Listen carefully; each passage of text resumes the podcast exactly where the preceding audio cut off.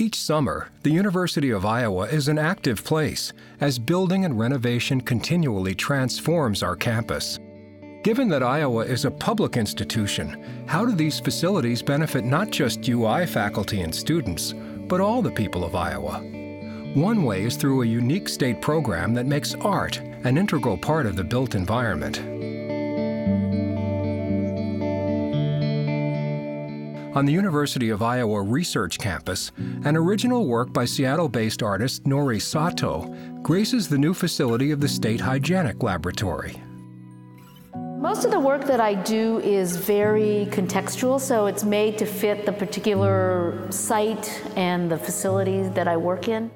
I'm always interested in how people will actually engage with it because I think what I'm interested in is that there isn't a single interpretation of it, that there are a lot of different ways that you can kind of look at it and read it. A lot of science is actually about interpretation. And the scientists are always interpreting data in a lot of different ways. So, in a way, I think art has that same interpretive aspect to it. I think there's a good relationship between art and science in that way. What you can see there is it's petri dishes, it's evocative of test tubes, there are images of bacteria. The art reflects the work that's being done in the building and yet it adds, it gives something back, it gives something more, a sort of sense of the spirit of the work, not just for those working in the building, but also for anybody who passes through. Another art project that reflects the natural environment can be found near the banks of the Iowa River. Calm Waters is a 40 foot glass mosaic by Des Moines artists Rebecca Ekstrand and Tom Rosborough. We wanted to sort of reveal the beauty of this sport, the beauty of the river and the natural world, and then to definitely honor the, the dedication of the athlete. And inspire. And, and then also to inspire the young women that are going to be here every day, day in, day out, very early in the morning, practicing um, something to inspire them as they're working so hard. So that's what we kind of kept in mind as we were designing. As you can see from the uh, design of the background, there's a lot of movement going on. Uh, you can see the waves, you can see the undulating uh, uh, colors that are going on there. There's a lot of turbulence in the middle part. And so with all that movement and going on, you can see that the boat is coming into the design and the power and the calmness of that boat slicing into that. I can't think of anything that would give more hours of pleasure to someone who's engaged in the process of rowing than to be able to glance up and see the varieties of eddies and swirls and rotation that's created in that particular mosaic.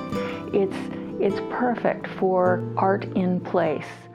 Continuing the idea of art in place is perhaps the most visible of Iowa's recent campus art projects. River of Life is a 50 foot mosaic pavement accompanied by a 14 foot entryway medallion. Both works were created by London based artist Gary Drostle.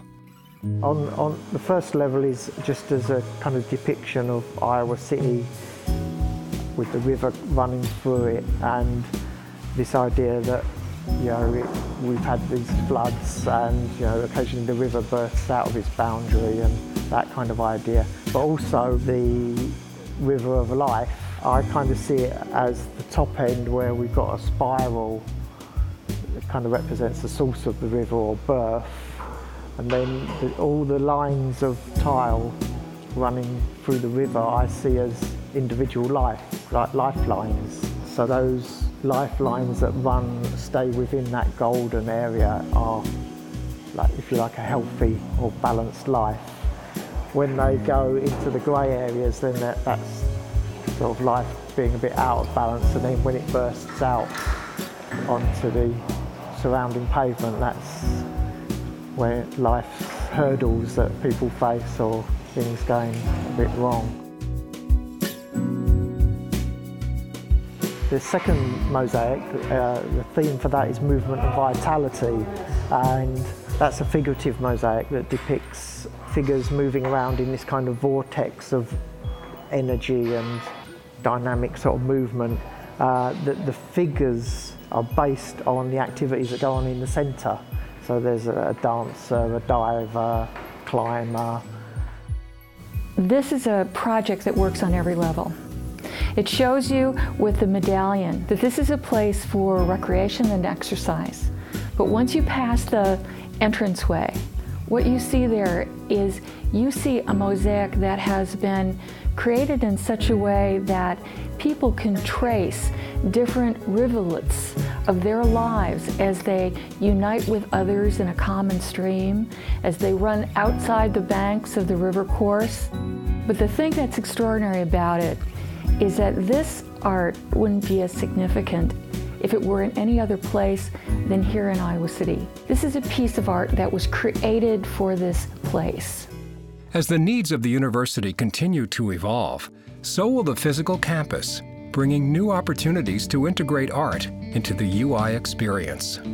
I'm very proud of what the University of Iowa has done with these three pieces of art. The project has allowed the University of Iowa to give three real treasures to the state of Iowa, and what could be better than that? To learn more about our campus art projects, visit us online